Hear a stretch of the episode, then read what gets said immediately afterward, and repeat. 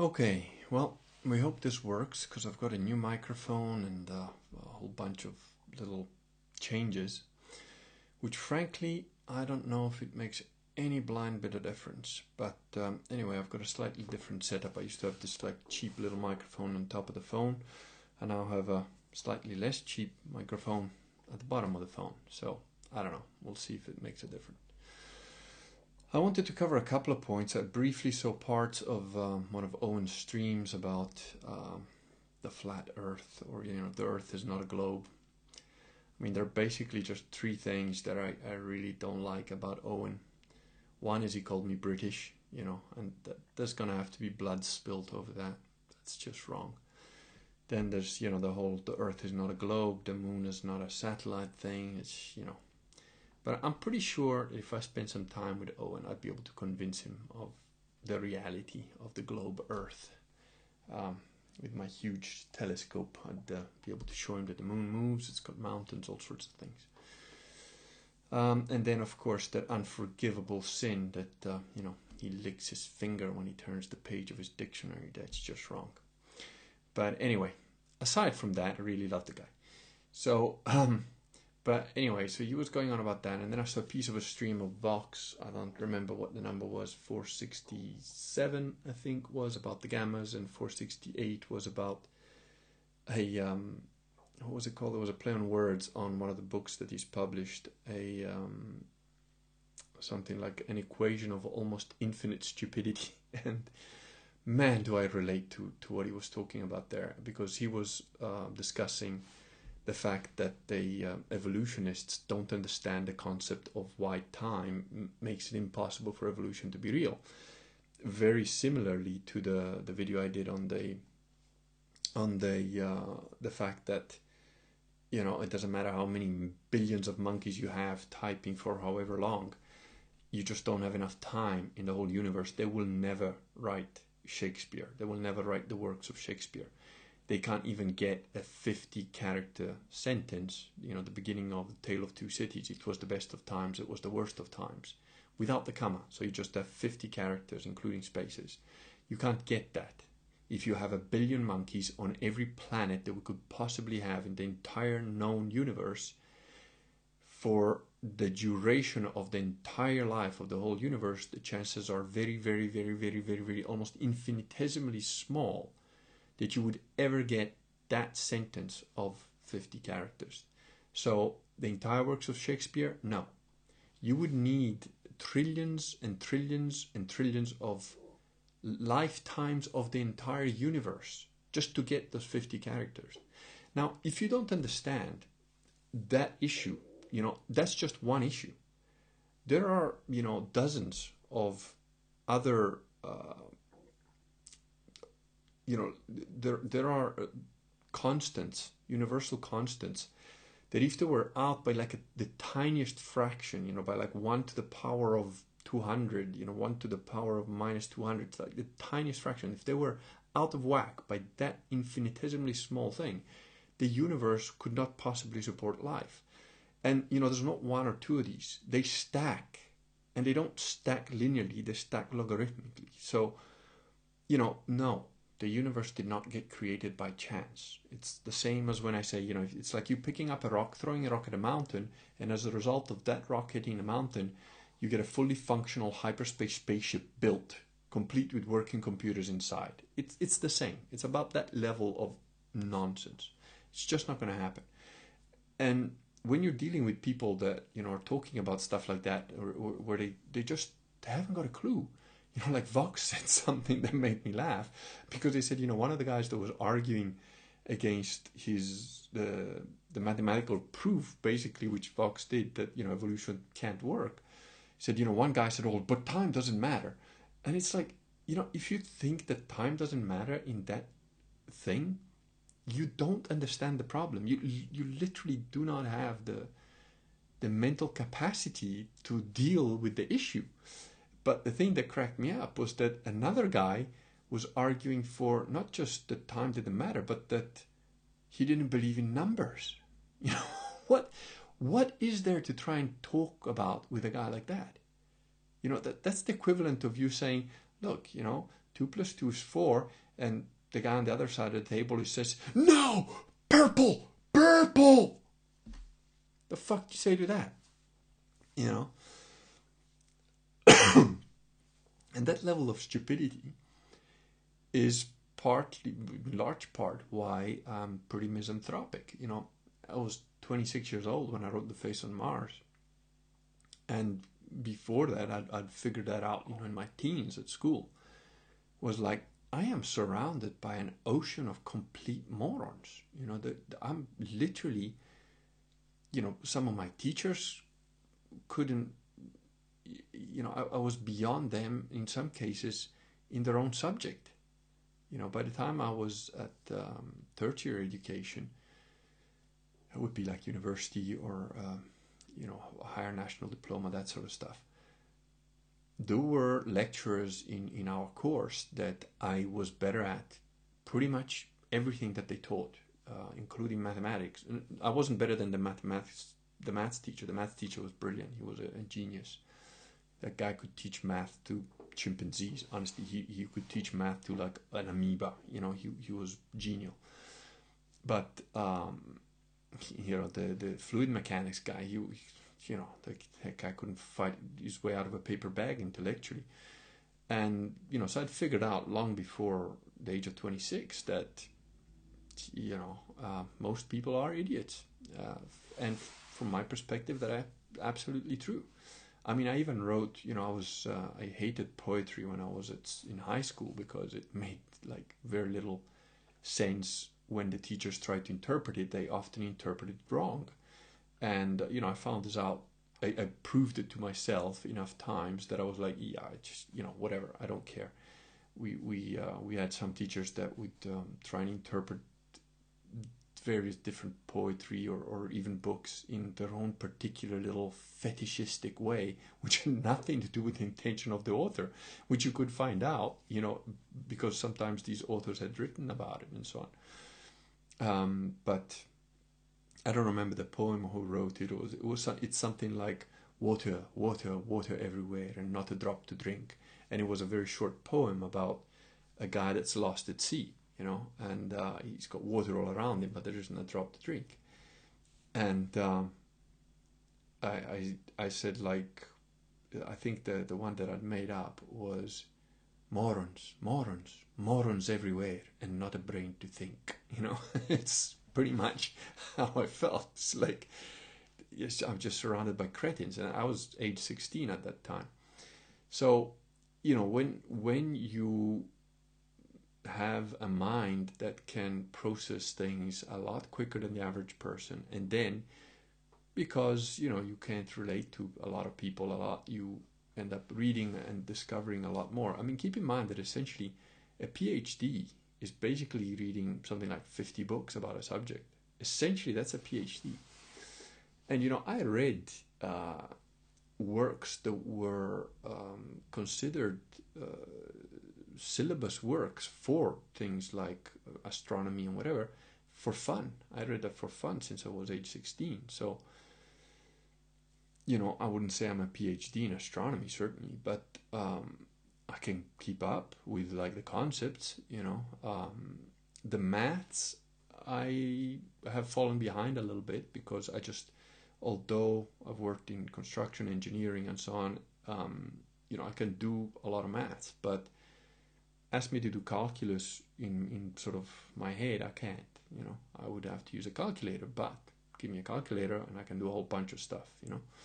So uh, there isn't really a topic that interests me that I can't become, you know, fairly good at uh, discussing or conversing or so on. And that, to a certain extent, tends to alienate you even more. You know, I've, I've um, some guys I know that are really good guys, smart, intelligent people, but they would, they will sometimes try and catch me out. They'll go like, uh, one that happened quite recently was like, do you know what else affects your character and your personality? And I just sensed what they were going to say next. And I was like, yeah, the bacteria in your stomach. And it was like, oh, damn it. How do you know that? Why are you so well read? You know, it's, they just got upset by the fact that I they didn't know something that I didn't already know. And but the thing is, it's not a point of pride for me. It's never been. It's just been a point of frustration because, you know, even after I did the IQ tests and, and I figured out, um, you know, above 150, I scored 157 the first time and I thought that can't be right. So I made sure that, you know, to try hard really on, on the on the second test. And I took a different test, um, the same scale, but there were different official tests. Uh, don't ask me, I don't remember. You know, I did this when I was in my 20s and it didn't matter to me. You know, it mattered to me just because I thought that the first test was was wrong, and I thought, oh, this must be some weird, cheap ass fake test. It wasn't. Um, it was an official test, but I just thought, nah, these guys must be bullshit. So I went to look for. It wasn't the Mensa N31. It was something else, but I can't remember what it was. So I did that one, and I scored 152 because I was really trying hard, you know. And the first one, I just kind of did it like, yeah, whatever. And um, the thing is when you're trying harder to do something you generally perform a little bit worse so you average it out i reckon it's probably around 155 or so and when your iq is in that area you're you know less than about 1 in 10,000 people have got that level of iq so you do become pretty isolated. And when it comes to relationships again if you have an upbringing or just a general sense of things that you want to be fair you know i never even after i did the tests i never considered myself particularly super intelligent. I just assumed everybody could do what i was doing. And the fact is they can't and it becomes very frustrating because you're like but why don't you know look can you just do that that that and you get this? And they were like no but no that's not right. And they're not trying to piss you off you know they genuinely cannot see the steps you did. I had a brilliant chemistry teacher and he was brilliant not because he was that good but because he was a good teacher. His intent was to teach. And when you're working out um, uh, the uh, oh I forgot what it's called now you know molars and all that stuff. When you basically when you're trying to work out how much of a particular uh, element there is in, in a in a substance or whatever and you do these like molar equations there's there's equations that you use to like do the to figure out how how much of something there is in a substance after a reaction. And he was teaching us how to do it and there were basically seven mathematical steps to do it. And i was like why on earth would you do that? You know you can do it in three. And that's what i used to do. And he was like he actually came to talk to me because I did it in like a couple of uh, um, tests. And then um, he marked the tests and said listen I don't, I don't understand you know like I'm not sure if I should give you the marks here. And I was like why? I got the right answer. And he's like yeah you got the right answer but I don't understand the process you're doing to do it. And I'm like but it's really simple look I'll show you it's you know it's these three steps it's that and then that and then you get a percentage and he was like but but how do you know that works every time? And honestly, I was shocked. You know, when he said that, I was like, what? Because it was clear to me that he couldn't follow the whole pattern of what I was doing, which to me was absolutely obvious. I was like, why do they do it in seven steps? I genuinely thought, oh, it must be some silly English thing where you have to like tick all the boxes to get. I'm like, screw that shit. You know, I'm just gonna do it the way that works but it was obvious, you know, to me it was absolutely obvious that you can see the, the steps. You know, it's like it's not just. I was like, what do you mean you don't know if it works every time? You know, it would be like, let me try and make an analogy that make makes sense. Let's say. Let's say you understand percentages, which I don't know if everybody watching this channel actually does, but it's the simplest thing I can think of. Let, let's say that you understand percentages and you say, well, you know, 50% of something is like half, 25% of something is like a quarter. And the guy goes, well, but how do you know that? And you say, well, if you put, you know, 50 divided by 100, 0.5. And if it's, you know, 25 divided by 100, it's 0.25, you know, so it's like a quarter. And when they, when they say that, you know, when you, when you do that and you show them, it's like, well, look, but how do you know it works every time? It's like, what? dude, it's converting a percentage to a decimal or to a fraction. It's it has to work every time because it's maths, you know. It's and that was un, genuinely that was my my internal reaction. But I was like, what the hell? And this guy's my teacher. I was like, um, well, because because it's maths, you know. I didn't even sort of like say it does work every time because, and to his credit, and this is why he was a good teacher. He looked at me and he goes, well, I I can't follow what you're doing but if you're sure that you get the right answer every time, that's fine. However, because I can't follow what you're doing, if you get the answer wrong, I'm going to give you zero marks because I can't mark your working out. You know, if you do the steps the way I've told you, even if you get the answer wrong, but you get three of the steps right, at least you get three marks, you know. And I said, look, I'm I'm certain about this. So if you let, if you, uh, I'd really prefer to do it my way, and get zero marks if I get it wrong. And he goes, okay, that's fine. I came first in that class. You know, I had the highest score in the whole class with the exams, the final exams. And I never studied for any of my exams. None. Literally none. For the French exam, I literally partied all night and went from the party to the exam, wrote it half-assed and walked out. And I passed. You know, well, not not just, you know, but so the thing is, I'm not telling you guys all this to boast. There's a point to all this. What I'm what I'm telling you all this is that it's actually really frustrating. You know, it's frustrating. It's been frustrating in relationships. It's been frustrating in uh, you know in, intimate relationships because there's also another sad effect of the of the IQ curve is that men are there are more men at both ends of the bell curve. So there are more, you know, mentally handicapped, retarded people, whatever you want to call them, whatever the politically correct term is, that are men, but there are also more genius people that are men. And while, you know, up to about like 120, 115, 120, there are a bit less women in that range. Um, by the time that you get to like the 130 plus 140, 150, it's 1 to 10. So if, if there is one every 10,000 people with an IQ like mine, with women, it's one in a hundred thousand. You know, so I actually calculated once. Know, there's about 10 million people in London, and I calculated, and I was like, what are the chances that I find the perfect woman in London? You know, there are 10 million people. Let's just make the maths easy. Let's say half of them are, are women, you know, but then that includes every woman from the age of like 1 to 90 or whatever. Say, well, let's be generous. Let's half that again. And let's say that you know, there's two and a half million women that have got the right um, age bracket within, you know, a pretty wide margin. Um, so that would be two and a half million. And then let's say if they had to have an IQ like mine, you know, once I figured this out, I actually did the calculation. I actually have, I might have, I found it recently. I was cleaning up my, um,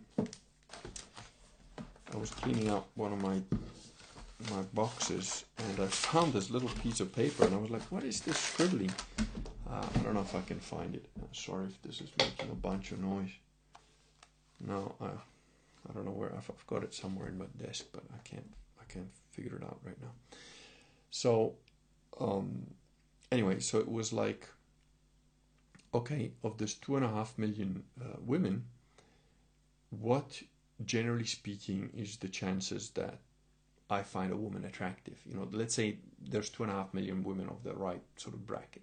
I thought, well, you know, generally speaking, it's pretty rare. I mean, you know, you, if on average, you know, the thing is you only look at the ones that you kind of get attracted to a little bit. But on average, and, and I said, you know, let's shoot for the top. Let's shoot for like kind of the best. And it's like, it's probably like one or two, like, you know, let's be a bit harsh on this one because I'm pretty particular let's say like one in the average one in a hundred. So, you know, you've got like two and a half million women, and uh, if you only pick one out of a hundred of those as um,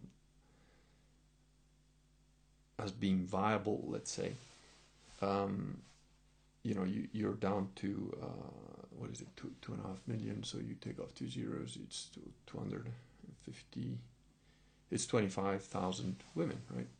So 25,000 women. And then I said, well, what if we also have to use the like IQ thing, you know? And then it's like it blew the whole thing out of the water. So I, I changed it to like, okay, let's say it's one in 10 women or something. Then it was 250,000. And then if they had to have the same sort of IQ as me, that's like two and a half women or something. You know, it was, I mean, it was a ridiculous exercise. I just did it for, for the fun of the, of the, of the maths or whatever. But at the same time, statistically speaking, there was some logic behind it, you know? So, um, from a certain perspective, you could look at that and sort of think, man, that's that's not good, you know. and of course, you know, real life doesn't quite work like that, but it's still an indicator. And the thing is, it used to frustrate me a lot throughout my life. Pretty much, it's been a source of uh, pain more than pleasure, really. Um, the pleasure I've had from it is my own internal intellectual pleasure or personal pleasure for having figured something out or having written the face on Mars and having figured out stuff that you know people that have been looking at this for years hadn't quite seen the um, the asteroid impacts, the way that Mars got destroyed, and so on. And I made videos about this stuff, so you can look at the Simon Dan duel and whatever. And keep in mind, you know, in a video, there's no way I can match up all the details that I've put in the book. And even in the book, there's still going to be little bits and pieces that I've left out just because of space or whatever, you know. Anyway, the point is, there is a way that you can survive even intense stupidity a lot better. And it's since I became Christian, uh, I've been a lot more forgiving on the stupidity of people because they can't help it.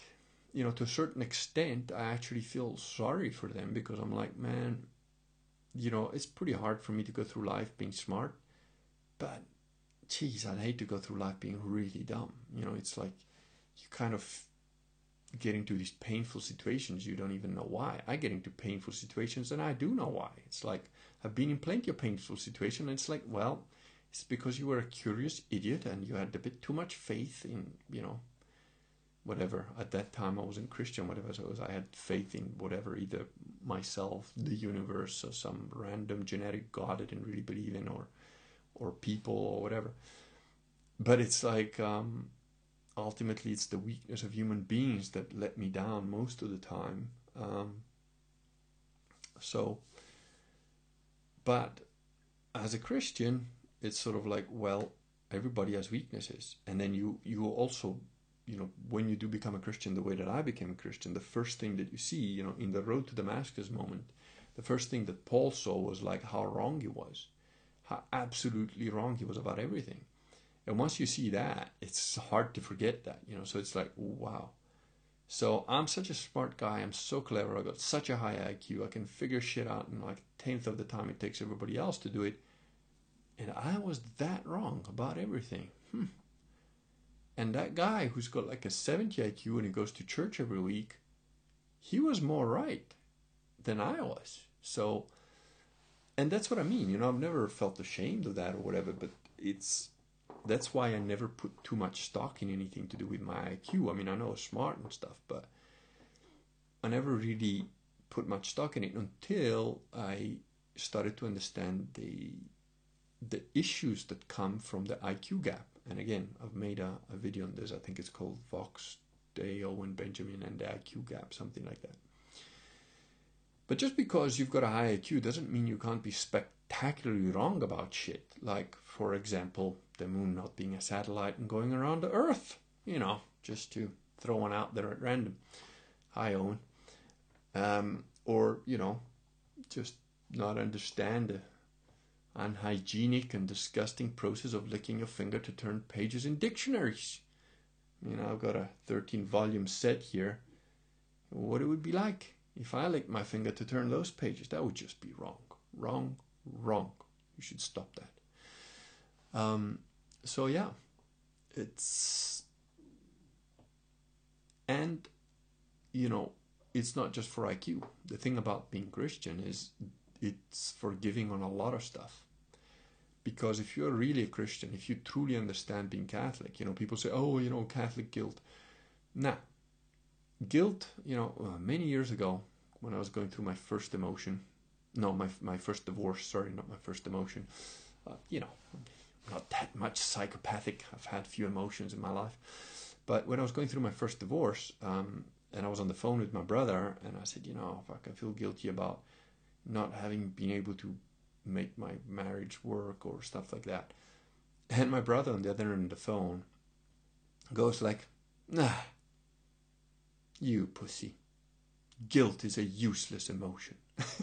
and, you know, I know that he was saying it partly just to raise my morale, but the thing is, it made me think. And I was like, you know what?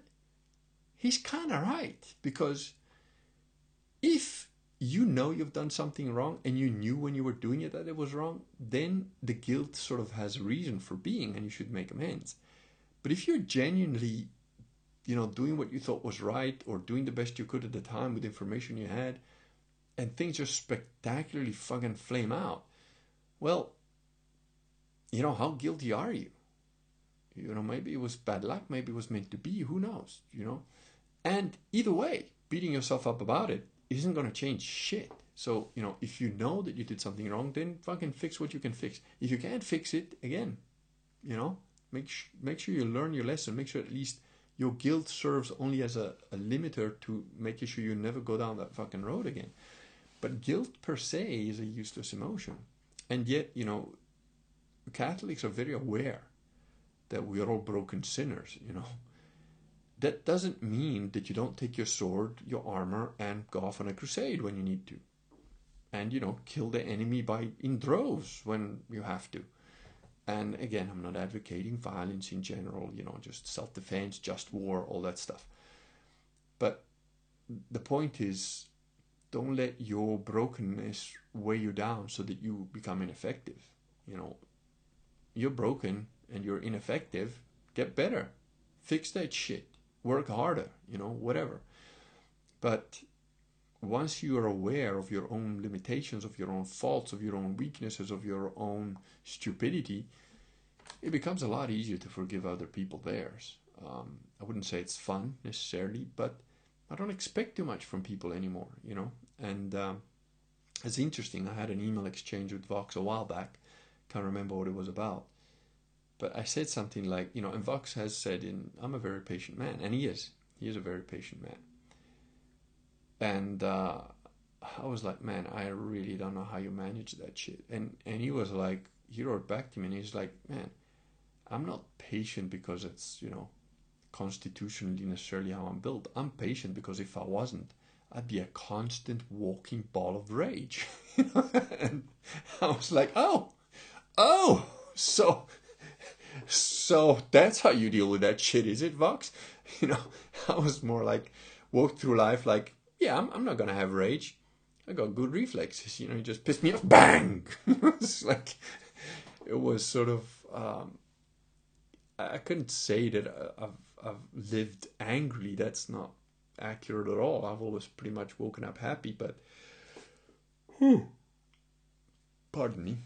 Uh, but um, I certainly remember a lot of people saying, "Man, but you like don't you know you don't let any anything go in terms of like you know there's battles you could just avoid." And I'm like, "Nah, fuck that." And they were like, "But don't you get tired of like just whenever anything comes up that that there's there's a confrontation, you're like, yeah, I'm in there." Did you ever get tired? I was like, "Dude, no."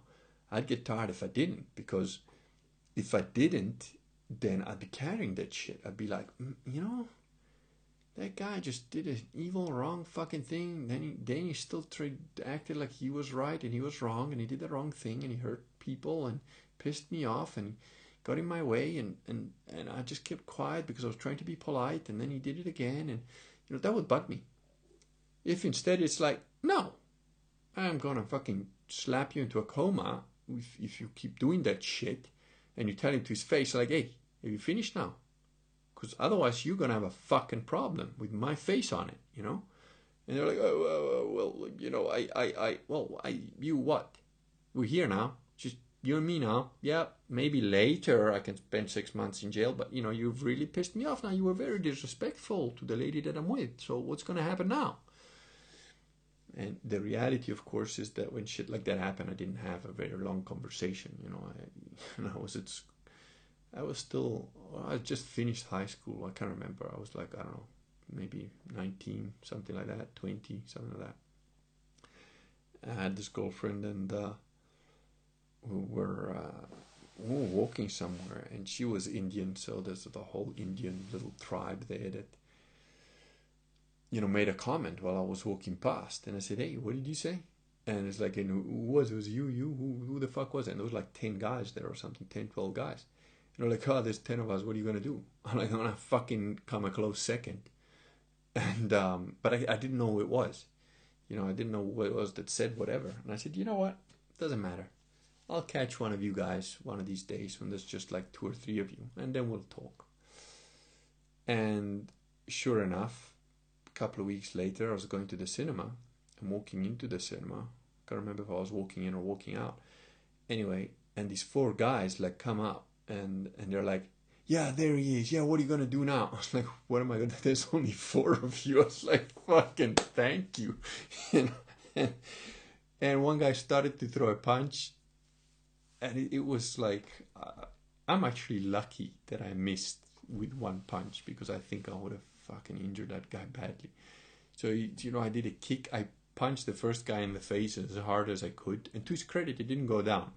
But I broke his cheekbone and I broke my hand on his face, so it was a pretty solid punch. He, he managed to stay standing, but I thought, you know, they're all gonna jump at the same time. There's four of them, that'd be the smart thing to do. So I punched him, kicked one other guy, and then I, you know, without even looking, I did a, an uraken to assuming that this guy was coming. And if he had been coming, I would have hit him in the, in the temple with the with the knuckle, you know. It, and he just went zipped in front of his nose. I looked like, what? He's not coming. And I thought, oh, okay, let's carry on. And some other guy jumped in between and sort of said, no, no, no, no, no. And uh, and the guy that jumped in between was a well-known street fighter that was, you know, bigger, stronger, more evil than all five of us put together. Um, he had like some serious fights, like knife fights and shit. And he got in the way, and I was like, dude, just leave me alone. It's fine. There's four of them. And he goes, no, no, no, no, no. You just relax, man. Just don't, you know, just calm down. Just sit down, you know. I was like, well, why? There's four, you know. And he was protecting them really because he kind of knew, we knew each other from other stuff. And, um, you know, and then I bumped into them, and a couple of weeks later, again, the same four guys. And I had a cast on my hand now because I did break my hand. You know, his face was like balloon for for weeks. But uh, and I thought, oh well, now they're really gonna go for it because it was also in a dark area. There was no witnesses, you know, no cameras. This is in Africa, like you know, 30, 20 years ago, thirty years ago, whatever. So uh, I gave my girlfriend the car keys and I said, just go home. You know, and she goes, oh, what are you doing? I said, no, I just go home because they're gonna come and I'm. There's no way I'm walking away from this. I'm not running. I'm not. You know, fuck that. So I went walking towards them with my broken hand. And I thought, eh, this is going to get ugly, but man, I'm fucking take a, if I can't take all of them down, I'll take as many as I can. I went towards it, and they're like, and I said, yeah, so here we are now, boys, you know. and they pretended not to see me, and they just scattered. They just disappeared. And it was like, the fuck, you know. Um, so yeah, but that's pretty much been my attitude in life. And then you know you do get wiser, and you you know there's and also you know in Europe and stuff you can't just have fist fights, otherwise you'll end up in jail and shit, whatever. So you tend to pick your battles a bit more. But um, you know the confrontation that never went away. You know at work, at whatever. It's like well you, you want to argue whether it's a legal document, whether it's you know some some contractual dispute whether it's just an attitude, you know, whether you're just trying to be a bit of an asshole and push certain things through. I don't shy away from any confrontation. It's just like, nah, fuck that. You know, you just get wiser. You like, uh, there's some fights that really isn't worth having. But again, that's a little bit the constraints of the so called first world you know, in the Wild West, like I said, you know, like I said, I don't like the, the whole can't duel Catholic rule because in the Wild West, I'd be like, cool, can do what I want, go where I want. I wouldn't molest anybody. I wouldn't start out being an asshole. But, um, you know, if you got in my way and you were an asshole, well, high noon it would be. And living as a Christian is a lot easier because it's like sometimes I, I see the stupidity, I see the dumbness, I see the confrontation, and it's like, yeah, it's not even a confrontation. What what before would have looked to me like some kind of a, a confrontation would be like now it's just like, oh, he, he doesn't get it. Oh, he thinks this, and that's why he's acting that way, you know, and he's wrong about this, and he's also wrong about that. Wow, look at that. And it's quite interesting how very often, if you can see past that, and most of the reason I can see past that is because I'm Catholic now. Um, to make another analogy, when I first moved to South Africa, I didn't have a gun yet because I didn't have the permanent residence, and you needed to get that before you could get a gun and a gun permit and all that.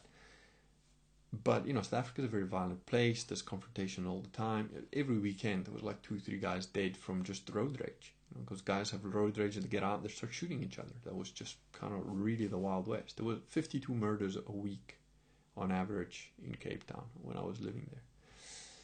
And I was like, fuck, you know, I I don't back down from things, so I was kind of a bit worried about it for a while. Then I got my permanent residence, I got my handgun, I got like security clearances. I was working as a as a bodyguard. And but as soon as I had the, the gun on me, which I particularly lived with that with that gun, on me, um, and I had more than one. But anyway, um, as soon as that was on me, I was like, yeah, cool. You know, even if somebody tried to give me shit, then it was just like, yeah, whatever. Because now I don't necessarily have to have the confrontation because you know if you really piss me off, I'm gonna shoot you dead. You know, if you're gonna draw a gun on me or whatever, I'll fucking kill you. But and so I just let it go because you've got a gun. I'm not gonna fucking shoot a guy or get in an argument with a guy over some words or over because he crossed the road in the wrong place and he beeped at me or you know I don't know. It's just dumb, you know. So, but it's the same sort of thing because if you're Christian, you you know like hey you know big picture things. Who cares if the guy's upset or whatever? You know maybe he's had a bad day. So it's a lot more forgiving when you don't have Christianity as a backstop, it's like everything matters. You know, nothing matters and everything matters. Nothing matters because, well, if there's no God, if there's no, it's just, at the end, we're all just food for worms. But while I'm here, fuck you, I'm not to let you get away with some shit that disturbs me, you know. Um, I think one of the commenters I made I made an analogy, you know, like a joke, saying you know if you live in a world where you can shoot the waiter if he brings you the coffee a bit too cold or a bit too late, you know, I'd be okay in a world like that because I've got re- good reflexes and, and attention to detail. But, you know, most people wouldn't like that sort of place, you know, It'd be like feudal Japan on steroids. Um, and yeah, it is. It's it's it's a brutal sort of you know world. So Christianity is better. So yeah, I was just I don't know. I I just thought I'd share a little bit of the frustrations of uh, you know people think oh you got a high IQ you're just an arrogant boastful fucker and you think you're smarter and better than everybody else. No, I'm objective objectively smarter than most people. You know that's a fact. I'm objectively quicker mentally than most people, but not always and not in everything. You know, like um, my wife's IQ is not as high as mine, but it is very high particularly for a woman, and she is quicker than me in certain specific things. You know, um, she has a great sense of humor. We we both pretty quick on on uh, on comebacks with each other. You know, it's like and and taking the piss out of each other. We're pretty both pretty quick with that. But uh, you know, she's faster in certain things, and that's great. It's good. So it's not about being an arrogant asshole just because you have a high IQ or whatever. It's not about that. It's just you can see stuff that other people don't see and also communicate in this format. I don't have to deal with the idiots. I can just ban them, done. Don't have to try and talk to a guy who's like, the color purple. You're not you're not taking the color purple into account when you're considering the flat earth. Uh, it's like, yeah, you're banned. Bye. You know, it's like don't have to deal with that shit. Uh, and you know, my friends know me. You know, I've got a lot of good friends. Most of them live quite far away now, but um, you know, the people that I do hang out with, they know enough about me that they're you know they're okay with it. My my supposed craziness is just as entertaining to them as their uh, you know lack of knowledge about the pyramid pyramids on Mars is to me or whatever you know so um, I'm mentioning all this as final point. And again just keep in mind guys sometimes I leave the final point at the end um, because persistence pays dividends. Persistence is one of the courage and persistence. If you've got those two things you will achieve stuff in life. You know even if you're dumb and all sorts of other things but if you're brave and you're persistent you will achieve things. Persistence is necessary. So the, sometimes i put the little final points at the end. And the final point was you know there has been several people that have now made some pretty interesting comments on some of the videos that find some value in my discussion topics or whatever. So one of the things is if you do happen to have IIQ, you know, consider Christianity because even with a high IQ, I even before I became a Christian, I said, you know, God is provable to about 80%. That's what I used to say. Because up to about 80% probability, you can actually prove the existence of an intelligence behind creation. The last 20%, though, is a pretty subjective experience. It's what I call subjective objective. You have to, it's an experience that, that has, unfortunately or fortunately, is subjective. You can't prove it to other people, but it can be absolutely objective for you. You'll never be able to prove it to anybody else, but you yourself will know no, this, this is objective. This is real. I didn't imagine this, you know if you know I'll, I'll make you a silly well,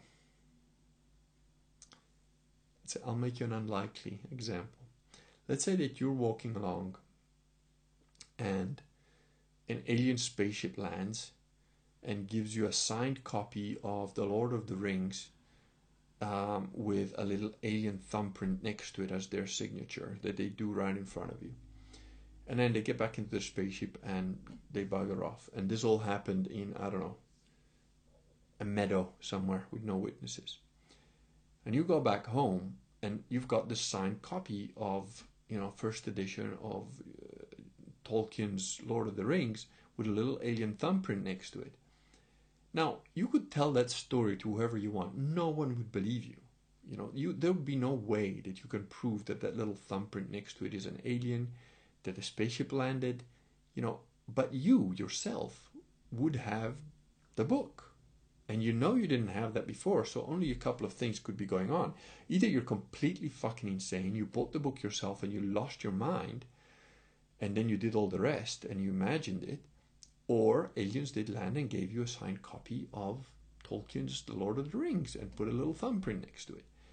So it's objective for you because you know, you know, if you're not crazy, you're not on medication, there's no other explanation.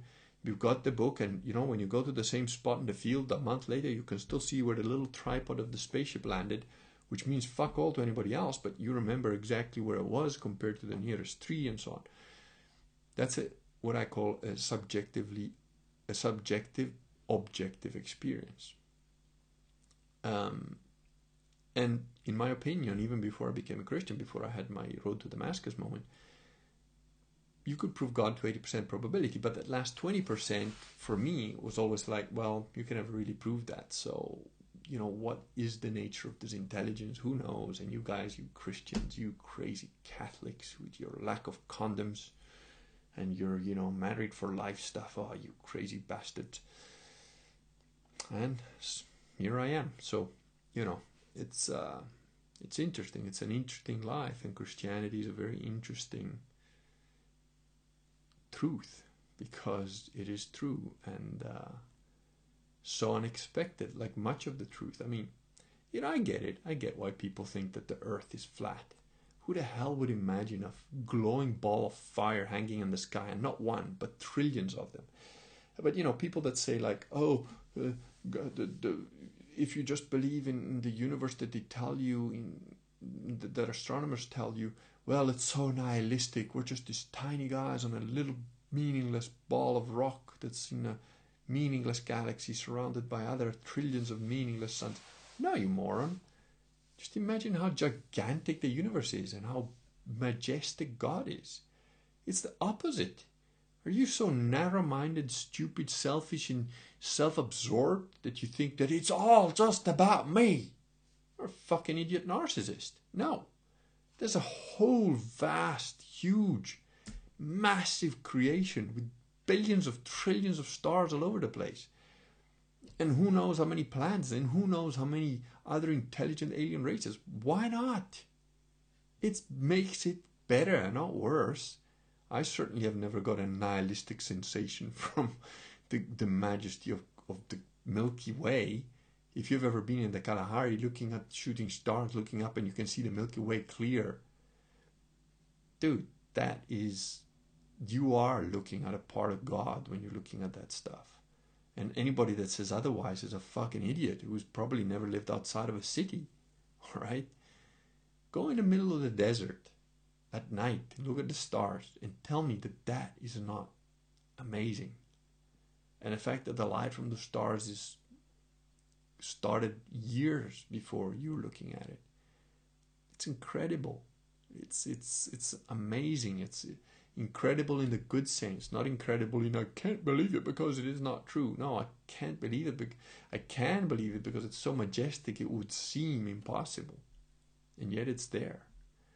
So, anyway, that was my little positive rant, I think, on the stupidity of humans around you and how being Christian makes it better. And remember, it's Catholic or get the fuck out. And uh, the t shirts are coming up with that. Uh, crypto fashion. As soon as they've got it up on their website, they're gonna ping me a, a message, and I'll uh, I'll let you guys know. And remember, I don't I don't make a penny out of it. I don't. I've I've told them I'm not taking anything for it.